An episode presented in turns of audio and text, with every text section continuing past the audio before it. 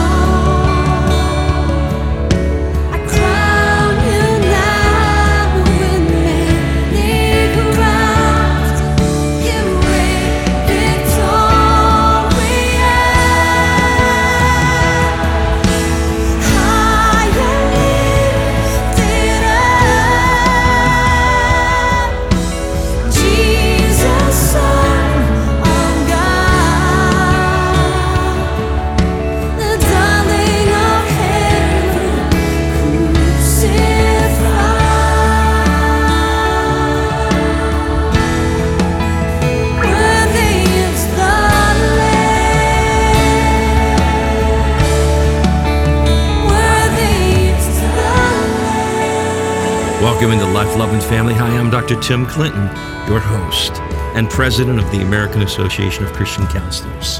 It's been said that little prayer in your life leads to little power. More prayer, more power.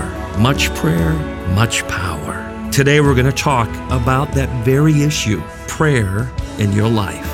Our special guest today is New York Times bestselling author Priscilla Shirer. She, by the way, brings her role from the brand new movie War Room, which is releasing this Friday.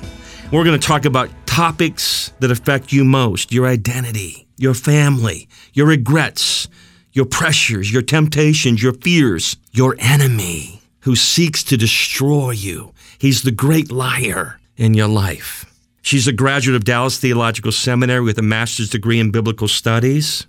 Priscilla Shirer speaks at corporate conventions, organizations, and before Christian audiences across the United States and around the world.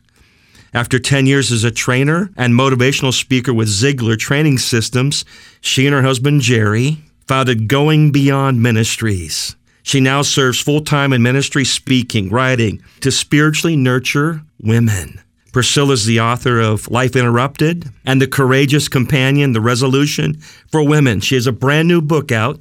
We're going to be talking about that today called Fervent, a woman's battle plan for serious, specific, and strategic prayer.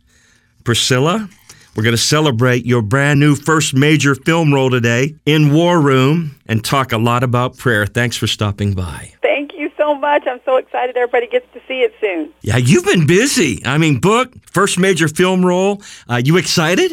I am very excited. It has been a very, very full year.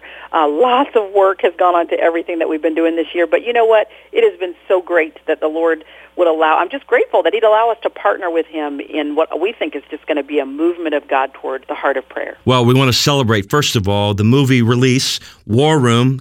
Here's a clip, uh, a trailer on the movie right up front, just to give our listeners a taste of what's coming Friday. From the creators of Courageous and Fireproof comes War Room, a powerful new film about fighting life's battles in prayer. This is my favorite place in this house. I call it my war room. Because prayer is a powerful weapon. War Room in theaters August 28, starring Alex Kendrick, Priscilla Shirer, and Beth Moore. We need an army don't believe us, raise them up, Lord, raise them up. Rated PG. Parental guidance suggested. Tickets and showtimes available now at warroomthemovie.com. Priscilla, Beth Moore in the movie too. You guys must have had a lot of fun together. We did. Really good friends, and we just this whole year have been cackling and laughing and just enjoying the adventure of all of this. Well, tell us about your character role, Elizabeth Jordan, just for a moment. Give us a taste. Yeah, Elizabeth Jordan is this woman who I think so many women that come into the theater are totally going to be able to relate to because she's a wife and a mom, a working woman who is trying to figure out how to balance home life and work life. And honestly, she has just gotten calloused to the hard stuff she's been facing in her life so much so that it has just become easier to put on a little veneer, a little polished to make it look like everything is going okay. And that's just what we do, right? We go to church on Sunday and that hmm. veneer is there, that gloss and shine is there when we're with our friends.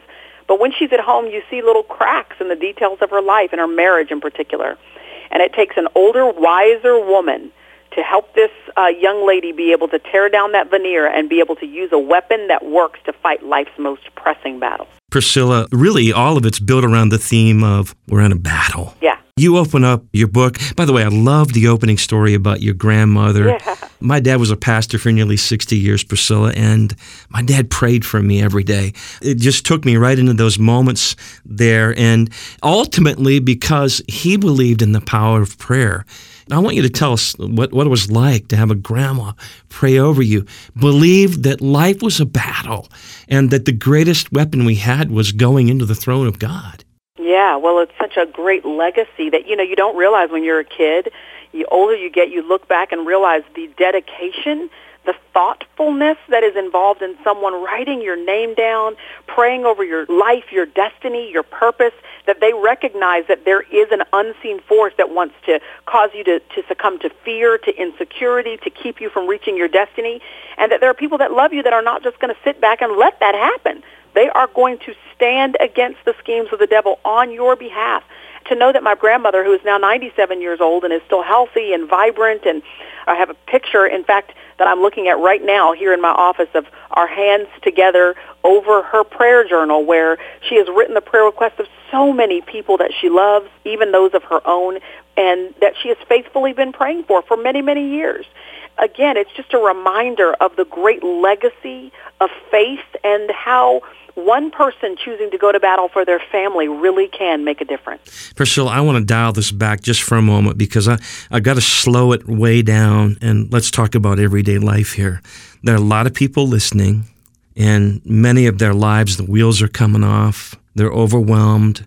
Their chin is dropped, and they feel like they're without hope for a moment. And some of them really do believe all hell's against them. Can you talk to all of us right now about being in that state? Yes. How real the battle is and why we desperately need prayer. Yeah, we do. Um, it's a battle that the Apostle Paul talked about way back in the book of Ephesians to the first century church when he said, listen, there are invisible forces and they want you to think that just because they're invisible that they are also fictional. But they are not. They're very real and there's a very real battle that is waging in the heavenlies, the effects of which we see pop up in the circumstances of earth the depression that we feel, the feeling of frustration or irritation, the temptation that we are succumbing to that seems to approach our life at a very specific time when we are particularly lonely or particularly hungry or, you know, particularly sleepy. All of those temptations and those things that seem to assault our life, that's the war. That's the battlefield. It is not uh, some random occurrences in life. It is a strategy of the enemy to keep us from being able to fulfill God's calling in our life. And one of the key ways he does that is by what you're describing, Dr. Clinton, by causing us to fall into a season of discouragement that where we're so discouraged and overwhelmed with the seasons of life that we don't want to, we don't have the energy to pick up the spiritual weapons that he knows will be the ones that will actually stop him in his tracks. So as long as we're using our words or our money or whatever to throw at the problems of life, we're literally just putting a Band-Aid on something that needs chemotherapy. And so he knows that as long as we are just too worn out to go to battle in prayer, then he's got us right where he wants us. And so one of our initial prayers can actually be to pray and say, Lord, give me my passion back. The Lord will stir up and renew your desire to even want to fight. Years ago, Priscilla, I read Richard Foster's classic book on prayer. I remember him saying one of the key deterrents to an effective prayer life was the fact that, or the belief that everything had to be right in order to pray. And if everything has to be right in my life, you know what's going to happen. I'm pretty much not going to pray, or I'm, I'm going to feel like I can't enter into God's presence and ask Him because there's so much garbage or so much brokenness. Why so little prayer? You know what? I think that we pray little because we have seen prayer work so little. But the reason why we have seen prayer work so little is because we've prayed so little. it's like the cyclical effect that we're discouraged by God's seeming aloofness to our life. But really that's because we are not using the key that he is giving us. He's saying here, hey, here's the key that's going to unlock the power of heaven in the circumstances of earth. But we don't use the key and then get mad at God for not invading our circumstances once we begin to turn this key, we will unlock the, and unleash the power and the blessings and the favor of heaven that he's wanting to give us anyway. He's just sitting waiting for someone to use the gift that he's given. Our special guest today is Priscilla Shirer. She's a New York Times bestselling author. Uh, you've probably seen her Bible studies, uh, certainly her books, Resolution for Women, uh, God is Able, One in a Million, Life Interrupted, so much more. Brand new workout called Fervent. It's uh, going uh, along with the movie War Room that releases again on Friday. It's a delight to have her here. We're talking about one of the most important issues in all of our lives, and that's the issue of prayer and how desperately we need to figure out how to. Well, I remember reading that passage when Jesus was with the disciples, Priscilla, and they said, Lord, teach us to pray. I think people get lost too, where they start thinking they've got to get everything right and everything has to be in order and there's a certain way or posture or whatever. What do you say to those who, right now, who are desperately wanting to call on God to intervene in their life? What do you say to them? You know what? I say to you to keep calling out to him, to stay on your knees, to be fervent. You know, I expect that there are some people who are discouraged. You know, many of us, we've prayed for the same thing for so long. Honestly, we're wondering if God hears us and if he does, does he care, you know? So I just want to encourage you to know that the scripture tells us, Micah 7, 7 says that God does hear when we pray. There is no prayer that is in vain or fruitless or that is worthless. You have not wasted your time. Every single prayer has been heard and God has received it and in his timing and in his way and according to his sovereignty, he will answer. Our special guest, Priscilla Shirer, brand new book out. And Priscilla, I loved Fervent. I know it's a woman's battle plan for serious, specific, and strategic prayer, but it ministered to me. You took on some issues. You alluded to one of them earlier, and that was the issue of passion. You, you said if you were the evil one, certainly one of the areas you'd begin with to attack in a person's life is their passion. You talked about the story of Elijah, the lost axe head, and more. I know there have even been times in my own life, Priscilla, where when your chin gets dropped for a moment, it takes the oomph out of you. And you can get lost in the way. It's true. You can. You can. And your passion is the fuel that's going to drive you to keep going. I think I wrote about this a little bit in the book, but when you think about an Olympic athlete, well, they keep pressing on and pressing on and pressing on and all those hard workouts and early hours and late nights, they do that out of passion because they love what they're doing. They're passionate about it. Passion is fuel that keeps you going when time gets tough. So if you've lost that, if you've been drained of that, then you've lost the, the main ingredient that you need to have a stick-to-itness when life gets tough and when honestly you don't feel like praying anymore because it doesn't seem like your, your circumstances are changing. So I feel like that has to be the seminal prayer and that we don't need to be ashamed for asking God to stir up a Holy Spirit inspired prayer on the inside of us.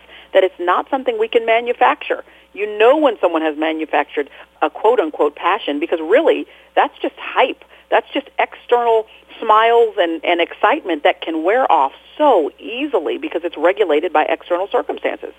But a passion that is stirred up by God himself, that flame keeps burning no matter what's happening on the outside. I'm burdened about modern day Christianity, uh, Priscilla, and our passion. Somewhere along the way, I think there's this muzzling or silence of the lambs of God out there about who He is and how He works in our lives. It's like we're intimidated about our faith.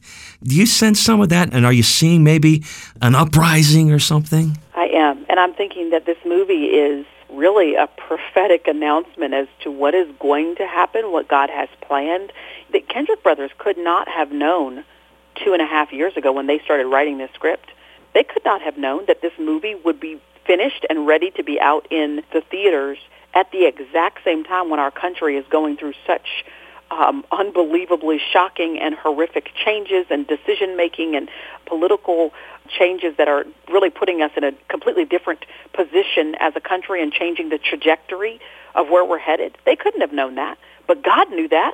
And so here we are now with a movie that is not some random low budget faith based film, but a movie that is opening up in theaters across the country that really is going to change what people think of when they think of faith based films um, in terms of the quality of excellence in this film.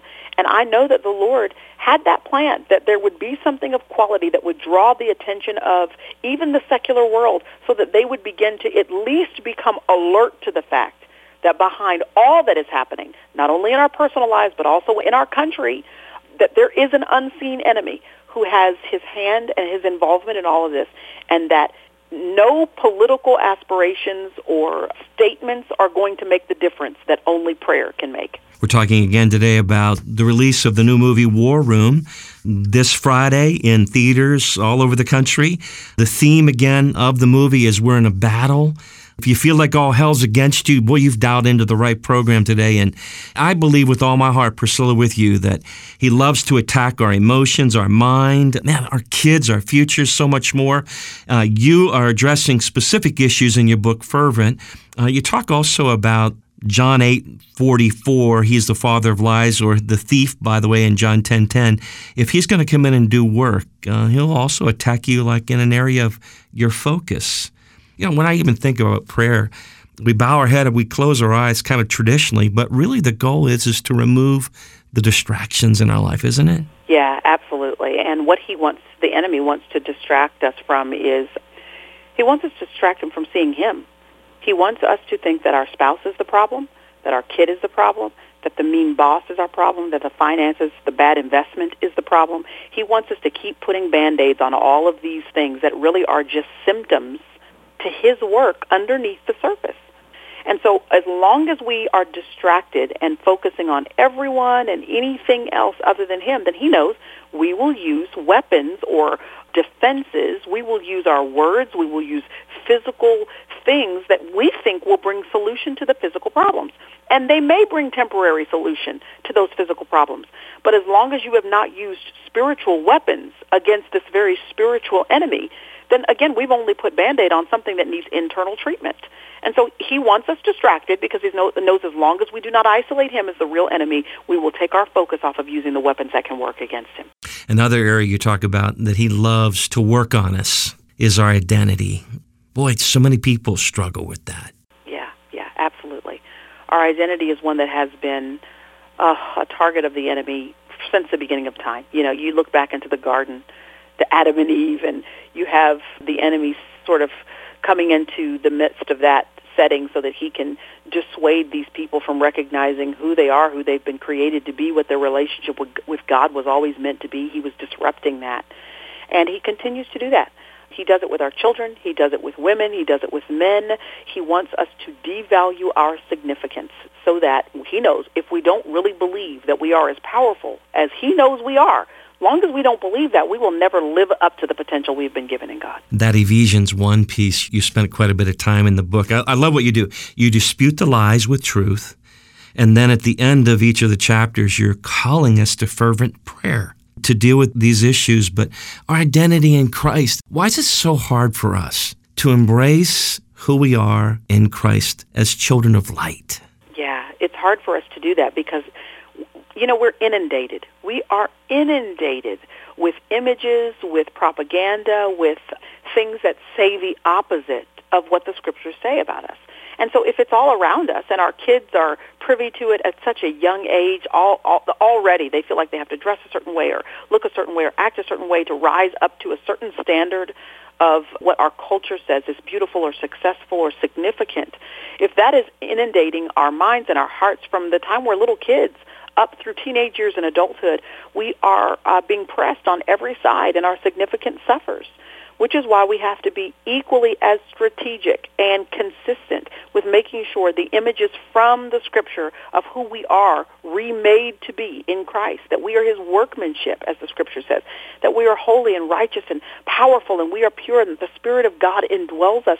We have to be consistent in not only reminding our children, but also in reminding ourselves. And that means if you've got to write down from the scriptures who you have been called to be in Christ and then post those in a place where you have no choice but to read them on a regular basis, um, that's what we're going to have to do in order to buoy our sense of uh, God-ordained significance. And you know, I got to tell you, I do that for my kids. I do it for myself.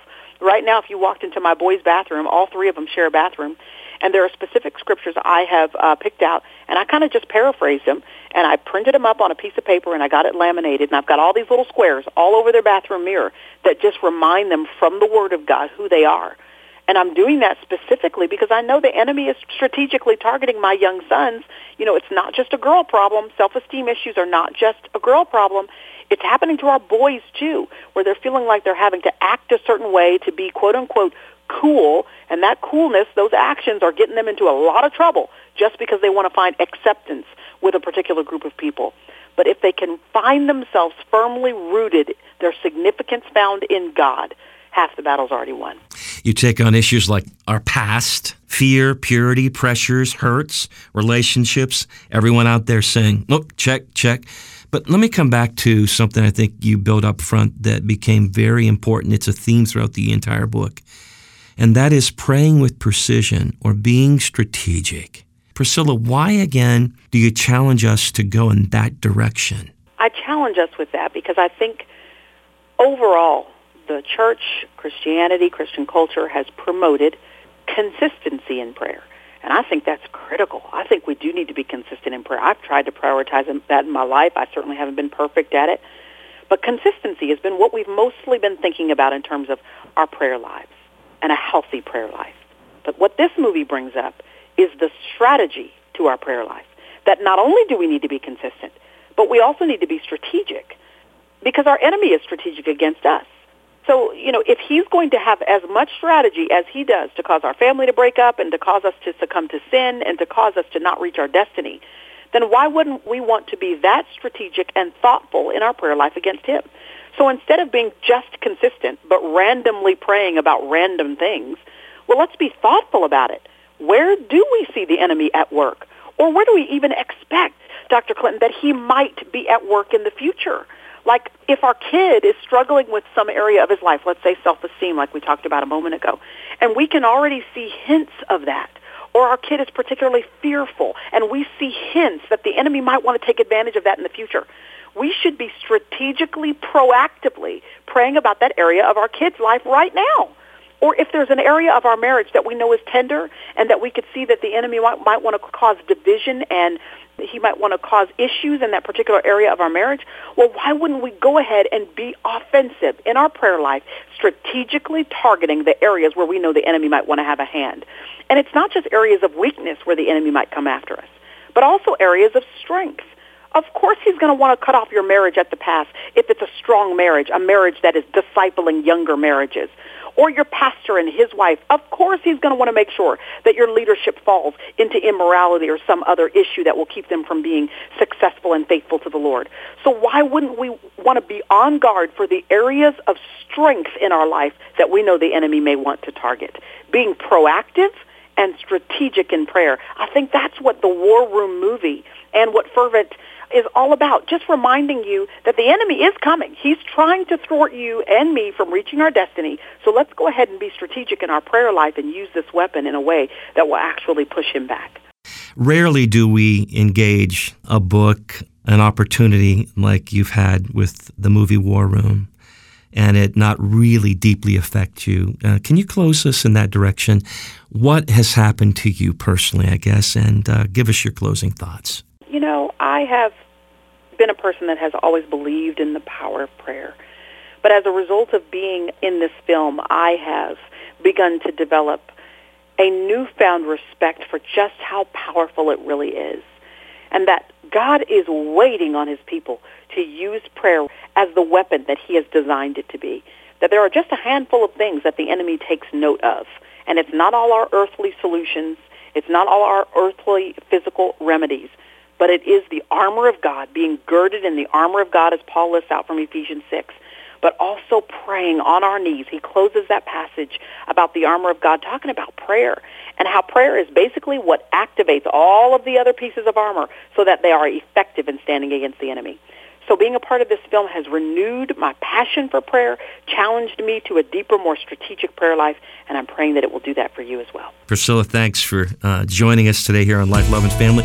By the way, you, Jerry, and the kids moving to Hollywood, or what's going to happen next? Oh, no, I'm just here in Dallas trying to figure out what to cook for dinner tonight. That's my life. Priscilla, thanks again for joining us. Thank you. When I'm alone, when I'm afraid, when I have had my grip, I start to slip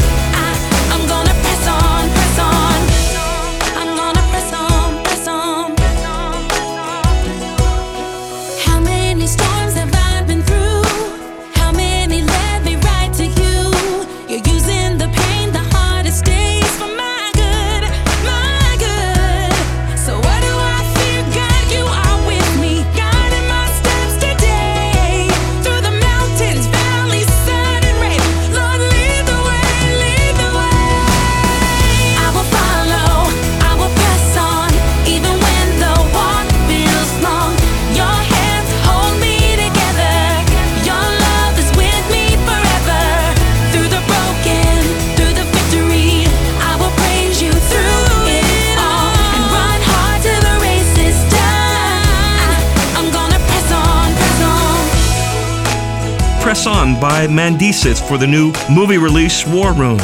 Our special guest again today has been Priscilla Shirer. She's the author of the new book Fervent, a woman's strategic battle plan for serious, specific, and strategic prayer. It's all part of uh, the release of the feature film War Room in theaters this Friday. Beth Moore, by the way, joining Priscilla in that new movie. But today it's all about you too. What's God doing in your life? Is He speaking to you? He's crying out. He wants to meet you through that special opportunity called prayer. Don't ever think for a moment that your prayers aren't being heard by God. He's there for you. We can be of help to you. Visit us at lifeloveandfamily.net to learn more about the movie War Room, lifeloveandfamily.net, or call us toll free 855 455 3264. 855 455 3264. And oh, by the way, thanks for listening. Life, love, and family. Women in depression. Get confidential help. 1 877 257 9612. Women addicted to alcohol or drugs. Get confidential help. 1 877 257 9612. Women with anxiety or eating disorders, trauma, and PTSD. Get confidential help. Timberline Knolls Residential Treatment Center. 1 877 257 9612 or timberlineknolls.com.